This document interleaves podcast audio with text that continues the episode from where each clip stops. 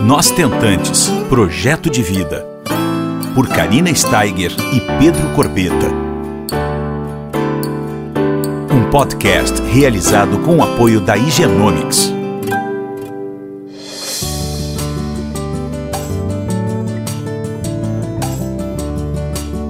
Olá pessoal, tudo bom? Como é que vocês estão? Mais uma semaninha nós estamos juntos, ainda aqui em Recife. É, ainda estamos aqui nessa cidade maravilhosa, ensolarada. E hoje é a vez de nós falarmos com a Sandra Moura. Ela é psicóloga perinatal, terapeuta do luto e membro da Sociedade Brasileira de Reprodução Assistida. Gente, a Sandra é uma pessoa que eu conheci em setembro tá? Num evento que eu fui aqui em Recife, muito bacana, e ela é expert no assunto. Então eu não tinha como não trazê-la. Nós estamos no Higienomics aqui em Recife, na sede, aqui na capital pernambucana, e vamos ter um bate-papo incrível agora. Tudo bom, Sandra? Tudo bem, tudo ótimo. É um prazer enorme poder contribuir com esse projeto lindo de vocês, nós tentantes. Vamos falar de dor, porque eu costumo dizer assim: o meu tema não é um tema é muito agradável, porque a gente fala de lutos, fala de dor, mas fala sobretudo do ressignificar, para poder, inclusive, é, passar por um processo de tratamento de reprodução assistida da melhor forma possível. Então, para que a gente é, viva intensamente, de forma é, completa, todas as etapas de um tratamento, é preciso que a gente olhe para os nossos lutos. E é isso que eu quero fazer aqui com você hoje, né? Contribuindo com esse trabalho lindo. Com certeza, porque não é fácil essa nossa caminhada, né? Vocês que estão aí ouvindo, é, acompanham todos os podcasts. E por isso que eu chamei a, a Sandra para conversarmos hoje sobre isso. É um assunto delicado, né? Não tenha dúvida disso. Essa impossibilidade de ter um filho de forma natural, ela mexe muito conosco, né, com nós tentantes. Isso é uma coisa que a gente precisa administrar, né? Uh, desde aquele primeiro luto, né, Sandra, que vem com o diagnóstico da infertilidade, que não é fácil a aceitação, até passando por todas as etapas da, da nossa caminhada. Então a gente está aqui com uma pessoa que tem muita propriedade no assunto, né? E por isso eu fiz questão de conversar com ela, porque ela vai nos esclarecer algumas coisas que eu acho que a gente precisa saber, a gente precisa, como ela mesma falou, ressignificar e precisamos um pouco desconstruir aquele ideal que a gente tinha lá quando a gente era mais jovem, que tudo ia dar certo, que a gente ia casar, que a gente ia ter um filho rápido quando a gente fosse desejar. Só que às vezes, muitas vezes, isso não acontece. E essa caminhada, ela tem uh, muitas surpresas, né? Muitas vezes. Então eu queria que tu conversasse aqui com nossos ouvintes, uh, Sandra, exatamente sobre o teu trabalho. Certo. É, eu, eu sou psicóloga perinatal e, e terapeuta do luto, então, a, com o perinatal, atendo o universo da maternidade, o entorno do nascimento, antes, durante e depois. Mas, no meio do caminho, às vezes nesses processos, a gente não consegue, como você mesmo colocou, da forma que a gente idealiza ou que a gente espera. Porque, na verdade, a vida da gente não é nada previsível. A única certeza que a gente tem é que vai morrer na hora que nasce. Total. Né? Não sabe se casa, se vai ter filho, se vai ter uma família, como é que isso vai ser. As coisas vão acontecendo na vida da gente. Claro que a gente tem sim um, uma influência nisso. Mas quando as coisas não são da forma que a gente deseja, como é que a gente reage? É, num processo de, de reprodução assistida, num tratamento para infertilidade, a gente vai viver lutos, pequenos lutinhos em todo o processo. E qual a importância da gente olhar para esses lutos e não passar por cima deles? Porque veja, não é tão simples assim ter um filho. O desejo de ter um filho é algo que transcende. Acho que a menina lá atrás, quando embala uma bonequinha, ela já está ali embalando um filho. Se ensaiando. Ensaiando maternar. Então veja como isso já é constituído da gente, né? A questão não que tem instinto, isso não existe, tá? A mulher não nasce com instinto para ser mãe, mas esse desejo pode surgir desde pequena, pode surgir mais tarde. Como eu. Não é? A gente não tem como mensurar isso. Uhum. É importante que a gente esteja atentas aos nossos sentimentos com relação a isso. Porque a mulher ela tem um tempo. A gente sabe disso, né? O nosso tempo reprodutivo tem um tempo. Mas não só esse tempo, às vezes acontece de não conseguir antes. Decidi engravidar, ótimo, vou parar tudo, vai dar tudo certo. Primeiro mês nada. Ok, mas segundo mês, terceiro mês. Até que isso começa a virar um problema. É, conflitos é do ser humano. A gente lida com sofrimento, com conflitos, porque faz parte do humano. Mas quando isso torna-se um problema, a gente precisa olhar para eles. Então, tristeza, luto, a gente vai viver ao longo da vida. Com certeza. Mas como a gente reage a ele é que faz a diferença. E no processo, quando a gente trata da reprodução assistida, quando a gente trata de questão de infertilidade, a ansiedade ela é sim algo que, que dificulta. É o nosso, anti, é o nosso maior ah, inimigo, né? Exatamente. E aí, como é? Receber um diagnóstico um mês, não dá certo, recebe o outro, não dá certo, busca um tratamento que não dá certo, que não responde. E aí você passa a olhar para você: tem alguma coisa errada comigo? E é bem interessante, é, claro que isso pesa para os dois lados, para o homem e para a mulher, porque quando a gente fala de infertilidade, a gente não diz que é a mulher ou o homem, não. É né? o casal, né? É o casal. Mas existe uma, eu digo pela minha experiência clínica, né? Que existe uma tendência da mulher se culpar. Como Total. se ela que não pudesse, o problema é com ela. Então esse sofrimento, essa angústia causa adoecimento psíquico. Sem contar que esses lutos não elaborados, esses pequenos lutos, interferem na comunicação do casal, na sexualidade do casal, nas relações familiares, nas relações de trabalho. Então, Nas veja relações sociais também, né? total. Veja o quanto isso mexe com todo o espectro da vida da mulher. A gente percebe, às vezes, um maior isolamento, é, evita ir para uma festa, evita de encontrar certas pessoas, porque acha que está inadequada porque não conseguiu engravidar como deveria. E a quantidade de grávidas que nós passamos a, enxergar? Exatamente. Enxergar, se culpar e evitar.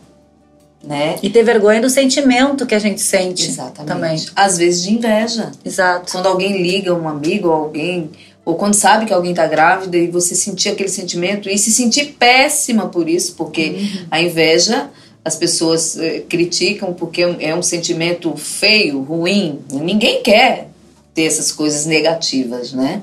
Então, tudo isso você vai guardando ali e você não elabora, você não tem com quem conversar e isso acaba adoecendo. Adoecendo a nível de uma depressão, de uma ansiedade generalizada, comprometendo toda a vida e a qualidade emocional e psíquica da, da mulher, né? da família, porque Total. o homem ele não está isento dessas emoções, tá? Uhum. É bem complexo tudo, né? E aí, como é que faz para administrar todos esses mini lutos? ah, porque a gente precisa de um acompanhamento psicológico antes, durante e depois, né? Antes, durante e depois é importante. Porque, veja, a gente parte da ideia, quando se quer ter um filho, você quer ter um filho para quê? E por quê? Eu sempre pergunto isso. Como assim um filho para quê? Um filho por quê? Você quer um bebê?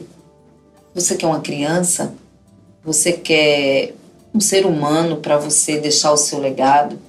Você quer um pedacinho seu reproduzido no mundo? O que é de fato que você quer com o filho? Eu tive, eu, eu tive que responder essa pergunta quando eu tive que é, eu e o Pedro decidirmos sim ou não para a doação. E a minha psicóloga lá em Porto Alegre, ela me perguntou isso e me e mexeu muito comigo. E, e aí eu respondi para ela aos prantos, chorando, que eu queria conhecer o amor de um filho e eu queria dar esse amor para ele. É. Entende? É lindo, né? Então ali ela disse pra mim: Tu tá pronta? Eu, eu, eu tava assim, eu queria conhecer esse amor, entende? Então essa pergunta é muito importante para vocês que estão escutando. Façam essa pergunta para vocês mesmas, Isso. né? Isso. Porque a gente precisa, em, em algum momento da nossa trajetória, que nem a Sandra falou, colocar o dedo na nossa própria moleira. Uhum. Né? Olhar para dentro. Porque, veja, é um processo que você está o tempo todo buscando fora, né? Você busca tratamento, você busca recursos, você olha as grávidas, você passa nas vitrines, vê aquelas roupinhas de bebê e fica, ai, não é para mim, tem alguma coisa errada comigo, é, Deus não quer, o universo não conspira, eu não nasci para ser mãe. Olha sempre para fora. Eu convido vocês que estão nos ouvindo e que passam por esse drama, porque sim, minha gente, é um drama, né, familiar às vezes, que olhe para dentro, né? Eu quero ser mãe, eu quero gestar um bebê, o que eu quero de fato, né? É como você falou, você queria viver esse amor, você queria viver essa história, essa relação, esse amor mãe e filho. Pronto, você descobriu. Ah, e descobrir isso vai fazer com que as coisas fiquem mais fáceis. Não, ser mãe é um processo, né? Lindo, desafiador a todo momento, né? Cada fase é, é- é intensa. Total. E é preciso que se saiba disso, porque é um outro ponto. É, quando a gente olha para esse lugar assim, da, da- do, do- do cuidado psicológico, antes, durante e depois, é para que não se. Porque antes é a expectativa. É lidar com a expectativa, com a frustração de não conseguir, com a opção por tratamento X, tratamento Y, nenhum tratamento, partir para uma adoção, desconstruir uma série de coisas que se faz, porque antes de ter um filho, a gente idealiza um filho. A gente imagina que vai parecer comigo, vai parecer com meu marido, vai gostar de futebol, vai gostar de ler, vai gostar de viagem, vai ser assim, vai ser calmo, vai ser agitado. A gente idealiza um filho. Todos nós que desejamos ter um filho, idealizamos, né? Antes esse filho é criado na nossa cabecinha, E no coração e na cabeça, né? Né? Antes do encontro dos gametas, antes, da barriga antes, crescer. esse filho já existe. Exatamente. Quando você está impossibilitada de tê-lo de forma natural, é como se é esse, eu acho que é o primeiro luto. É. É você imaginar que não vai poder ter aquele filho que você imaginou da forma que você romantizou. Com certeza. É a Através primeira. um sexo, de uma relação amorosa, é, com um homem que você ama. Porque existe a romantização também Total. de como o filho é feito. Então, o primeiro, acho que o primeiro luto que se vive é quando você não, vocês não vão conseguir de forma natural. Vai ter que fazer É um o primeiro grande baque. é, né? Porque aí você não vai ser forma natural, como se não, a forma não natural não fosse uma forma bacana, né? Aí eu sempre falo, né, Sandra, que com o passar do tempo, esse primeiro baque se torna pequeno. Pequeno, A gente vai mudando na trajetória, né? exatamente. Aí outros Porque baques vão vindo. né? Aí, exames ah, onerosos, por vezes invasivos, a frustração, medo, é, medo da dor, aí medo de sentir essas emoções com, com, com- e medo do que as pessoas vão achar, porque eu não estou conseguindo ter um filho de forma natural. Medo das- do, do olhar do outro. Então veja quantas questões que ficam aí remoendo e se a gente não encontra um lugar para falar delas, a gente não vai dar conta nas etapas. E digo por quê? Isso tudo é antes. Durante, ok, iniciamos o tratamento, ótimo, vai caminhando. Faz a implantação, você sai certa que está grávida. É diferente de você engravidar naturalmente e você des- descobre que está grávida, porque hoje em dia se descobre cada vez mais cedo, né? Mas você tem um tempo. Nos tratamentos de fertilização, o processo começa antes, não é? Você já, quando faz toda a preparação, você já vai. No dia que faz a implantação, você sai grávida, A gente já sai falando com, a- com os bebês na barriga. Não é? Total. Você sai grávida. E aí são 15 dias, né, de espera. Angustiante espera. Acho que é o pior, são os piores 15 dias o pós na implantação. Pois é. Porque aí vem, será que vai dar certo? Será que não vai?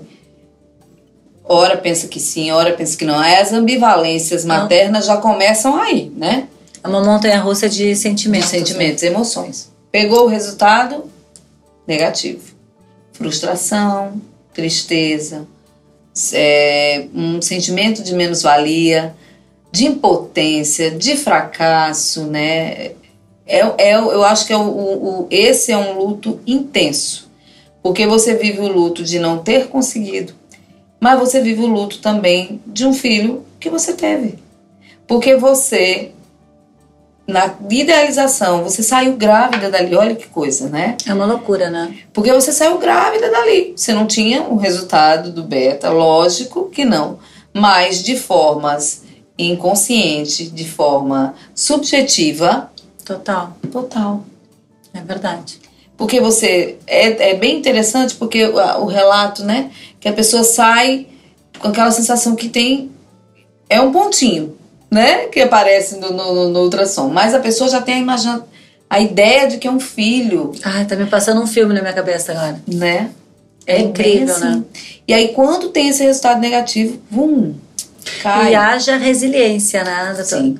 Porque a Muita. gente tem que juntar nossos caquinhos, né? Tentante é sinônimo de resiliência. Eu sempre falo isso, é a palavra que eu mais conheci de perto e mais tive que uh, usá-la, né? É a tal da resiliência, resiliência. e da resignação, né? Exatamente.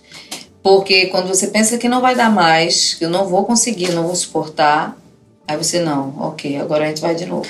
E aí a gente não sabe de onde que surge forças, né? Exatamente. É uma loucura. A força surge do desejo maior. Exato. Eu acho que é isso que deve ser pautado, né? É o desejo de ser mãe, é o desejo de, de, de ter um filho, de, de produzir uma vida, né? De deixar um legado seu. O que representa um filho, né?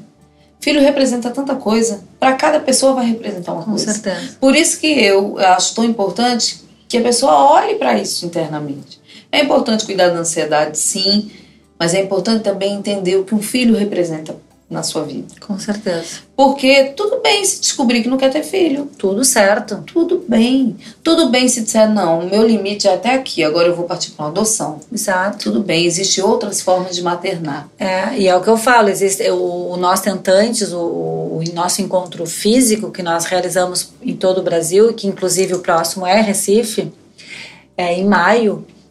Uh, eu sempre falo, existem muitas formas de gerar amor a gente tem que estar aberta a essas formas e olhar uh, as formas diferentes com olhos de gratidão. Exatamente. E isso a gente só consegue como entendendo, isso. trazendo informação para nossa casa, uh, esclarecendo questões internas, como você falou, né? É. Então é tudo isso, a gente está aqui para ajudar é vocês. Elaborar, elaborar esses lutos que se vivem. Exato. Desde o começo, quando se tenta de forma natural e não consegue, luto, elabora, passa para outra etapa. Infelizmente ou felizmente, porque a gente não está isento disso, a gente vive lutos o tempo todo. Total. E nesse processo de forma muito mais intensa. Porque ter um filho é, é considerado da ordem do sagrado. Não ter tem algo errado com você, né? E graças a Deus isso está mudando. Uma né? família que não a tem gente... um filho, muitos olham, ai, coitados, ah, coitada, ela nem pôde ter um filho. Ninguém quer estar nesse lugar. Não. Ninguém quer.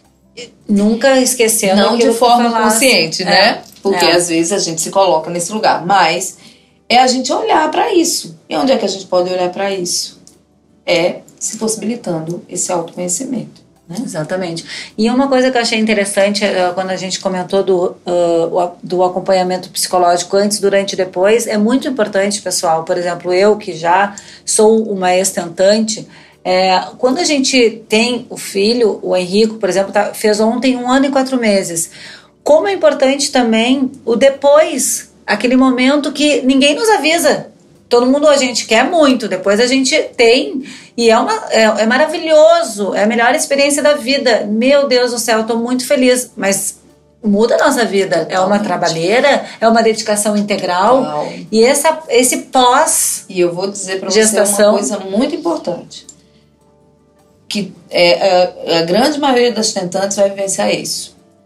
Por ser tentante, por ter se submetido a tantos tratamentos, Porque tem gente que consegue logo, mas tem gente que tenta várias vezes, Exato. né?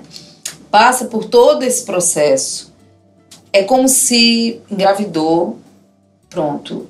Eu não vou poder reclamar de mais nada, porque eu consegui tudo. A benção maior. eu- Exatamente. E aí começa a não falar do que incomoda. Porque estar grávida às vezes incomoda, né? Pesa. É, o você tá ali passando por mudanças físicas, corporais, psíquicas, do mesmo jeito de quem engravida normalmente Exato. naturalmente. É, e o pós-parto, o puerpério, costuma ser pior, e eu vou dizer por quê. É, por conta do que você não se permite, por achar que, não, eu não posso reclamar de nada, porque era tudo que eu queria, era um filho. Eu gastei tanto é, emocionalmente e financeiramente para ter esse filho, eu mobilizei tanto, eu, eu me doei tanto para esse momento, eu não me permito não achar bom ter um filho. Eu não me permito reclamar das noites que eu não tô conseguindo Do dormir, cansaço. do cansaço, de como o bebê demanda, eu não me permito. E aí, esses, esses não, essas não permissões podem resultar em adoecimento. Total. Depressão pós-parto, porque Ah, veja, sim. não é, o puerpério, ele não tem, é, antigamente se dizia que era entre 40, os 40 dias, 45 dias. E na literatura diz que tem um puerpério inicial que é esse tempo, mas algumas literaturas já apontam que o puerpério vai até enquanto você amamenta. Então Ah, eu, veja, eu estou, então. entendeu? Ainda. Veja como é extenso. É. Mas eu entendo também o puerpério como uma fase intensa de adaptações. Uma nova vida, né? É uma nova vida Pro casal, pra... para todo mundo. Todo Um bebê chega, ele mexe na estrutura familiar toda. Vocês passam a ser pais, mas os seus pais passam a ser avós. Os pais do seu marido passam a ser avós, seus irmãos eh, serão tios. Então veja, mexe com, com a família inteira. É verdade, que maravilha. Todo mundo precisa se adaptar. É, é preciso falar sobre isso. preciso. Né? As pessoas não falam desse período que no qual eu estou ainda, porque o Henrico ainda mama com 1 e 4. Exatamente. Mas é, é, é- tudo tem que ser falado, tem que ser conversado, porque tudo que a gente fala, né, doutora, a gente ahn, consegue externando isso, ah, tratar com mais naturalidade. Naturalidade, porque e Mais assim, é, é um cuidado que a gente precisa ter, inclusive, é, mesmo quem não é tentante, que pode estar escutando. Ter o cuidado e a sensibilidade de olhar para essa pessoa e não dizer, ah, mas você não quis tanto, agora aguenta. É. Ah, você desejou, ah, minha filha, agora você aguente, você não queria tanto? Isso, minha gente, é extremamente. Olha, é de uma insensibilidade que eu, eu falo sempre, revejam, não façam isso. É. Cada um vive. Ah, eu, as- eu, eu, eu falo pro Pedro muitas vezes. Ai, amor, eu tô exausta, sabe? Claro. Me ajuda. Ele, é- ele é maravilhoso, o Pedro. Eu sempre falo, ele só não dá mamar porque ele não tem condições de dar, assim. Mas ele pega junto comigo tudo, a gente faz revezamento. É, mas assim, ah, eu falo pra ele às vezes, eu, às vezes eu tô muito cansada, doutora, mas muito, às vezes, eu já chorei de cansaço, Sim. sabe? Sim. Tipo, eu, eu, eu trabalhei muito durante a minha gestação, eu trabalhei muito, eu não tive, eu sou autônoma, eu não, não tive aquele período de quatro meses de licença maternidade. O Henrico, eu tava com 10 dias trabalhando, entende? Então, assim, eu fiquei, eu estou muito cansada, entende? E eu acho bem isso que tu falasse, assim, a gente precisa externar isso. Não é porque eu fiz um tratamento e passei por uma longa caminhada de quatro anos que tá tudo certo sempre, entende? Exatamente. Não, eu tenho meus dias, eu tenho meus momentos, né? É. Enfim, então é importante a gente também falar sobre isso. Ah, no próximo podcast com a, com a Sandra Moura, doutora Sandra Moura, a gente vai falar sobre bebê arco-íris, né? Ela também tem muita propriedade no assunto, ela atuando no mercado desde 2012, a gente tem como falar sobre essa terapia do luto de uma forma bem significativa. Então, Fiquem ligados no próximo podcast com a doutora Sandra Moura, que nós vamos falar sobre o bebê arco-íris de uma forma ah, leve, né?